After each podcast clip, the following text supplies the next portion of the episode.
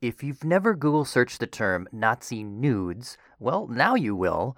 I mean, please don't search it right now if you're driving, or if you're at work, or if your sweet old grandmother is looking over your shoulder as she tries to get you to have one more piece of pie. But if you do punch in Nazi nudes into a Google image search, here's what you will find photograph after black and white photograph of women and men cavorting about in the outdoors wearing nothing but their birthday suits. None of them appear sexual or pornographic, and almost all of them appear athletic, playful, and, if the word can ever be applied to Nazis, wholesome. Now, what in the Heil is up with this? Nazi nudism? That's what we're talking about today on the History of Sex Short Shorts.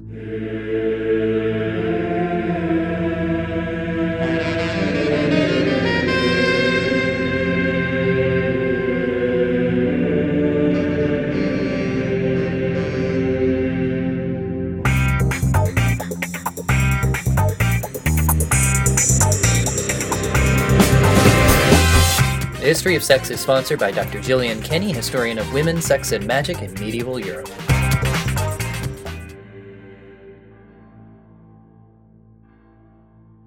I'd like to thank our brand new Patreon patron, Stian Skarsbo Solheim, hope I pronounced that correctly, who signed up just this week for making this episode possible.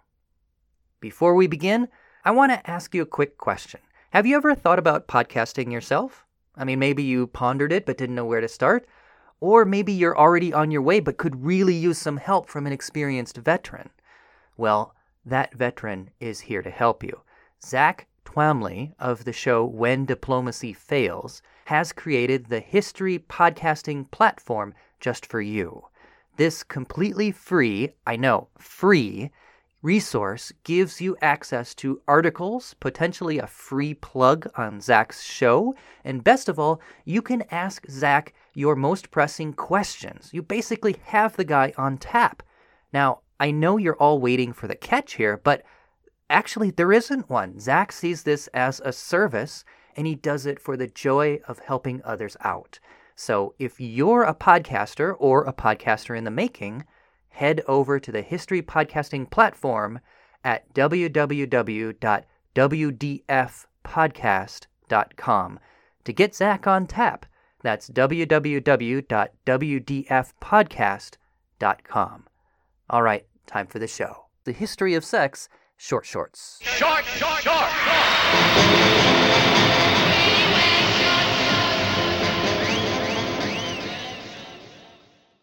In the opening scenes of the 1936 Nazi propaganda film Olympia by Leni Riefenstahl, we come upon a trio of young women.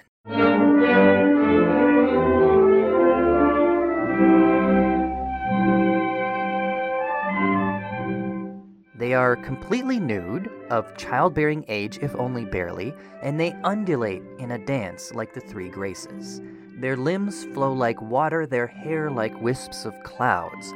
They wear no makeup, as if to suggest their appeal bears no pretension, but springs from the naturalness of their innate Aryan fitness, as if born for beauty from the dawn of time. Meanwhile, a young man, likewise nude but for the tiniest of loincloths, prepares to toss a discus.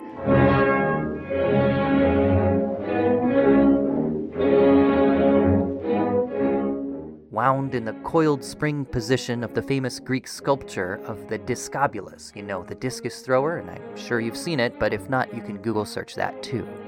A strapping Aryan body, muscular to the last, free of any defect that might be called degenerate or unfit. He is the living realization of that ancient statue, along with all the ideals evoked by classical Greece, both cultural and conquering. Unlike the statue, however, the youth does not remain motionless. His potential energy becomes kinetic as he breaks into action, whirling the discus about before finally launching the missile toward the future.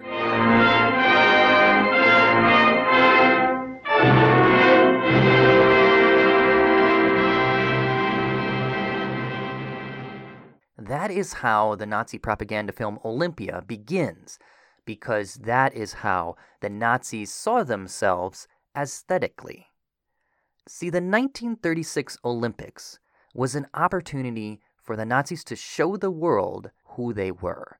This is the Nazis' own self presentation of their ideal, their sexual ideal. For however anesthetized by the classical overtones of fine art, this presentation is actually bursting with sexuality of a very particular kind. The kind that the Nazis wanted, the kind the Nazis worked tirelessly to bring about, and the kind that they sought to place in service to the state.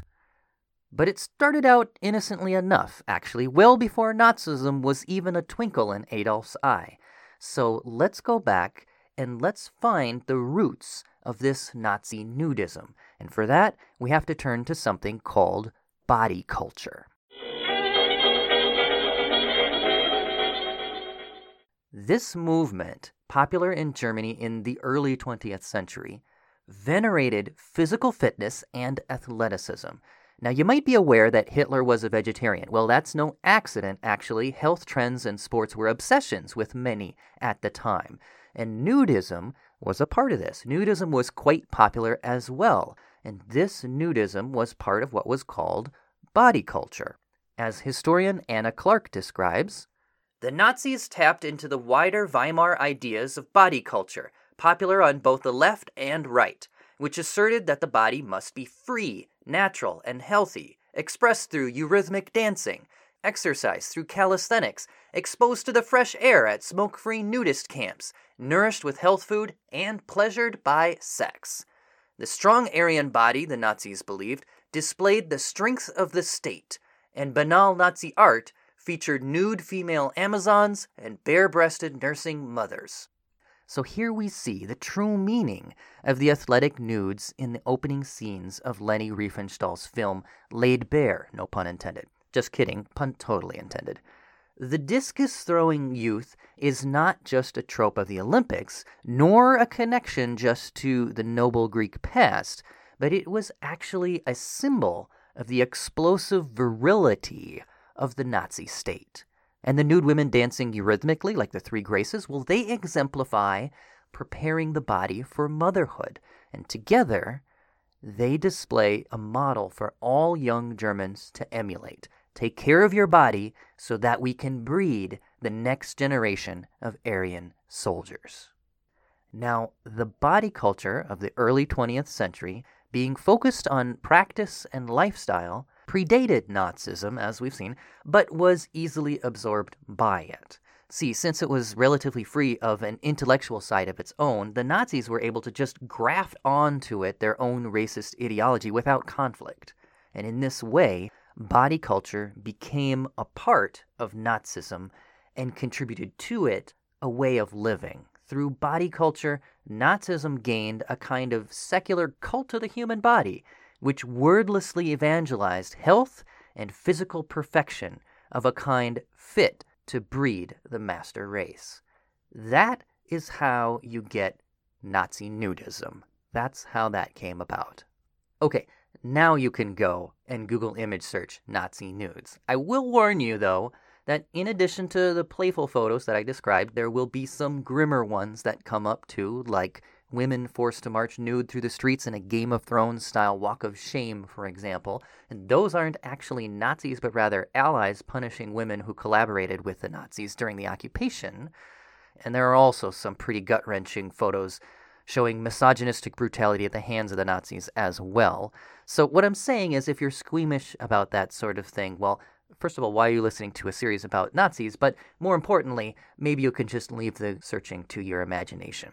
For anybody else, I highly recommend it. It's eye opening, to say the least.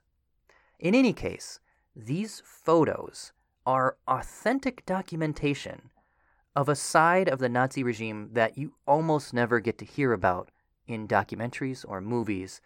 So there you go, you get to hear about it here.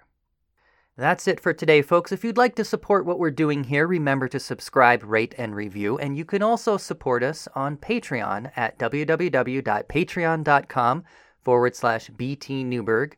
That's www.patreon.com forward slash BTNEWBERG. I'm BT Newberg, and this has been the History of Sex Short Shorts.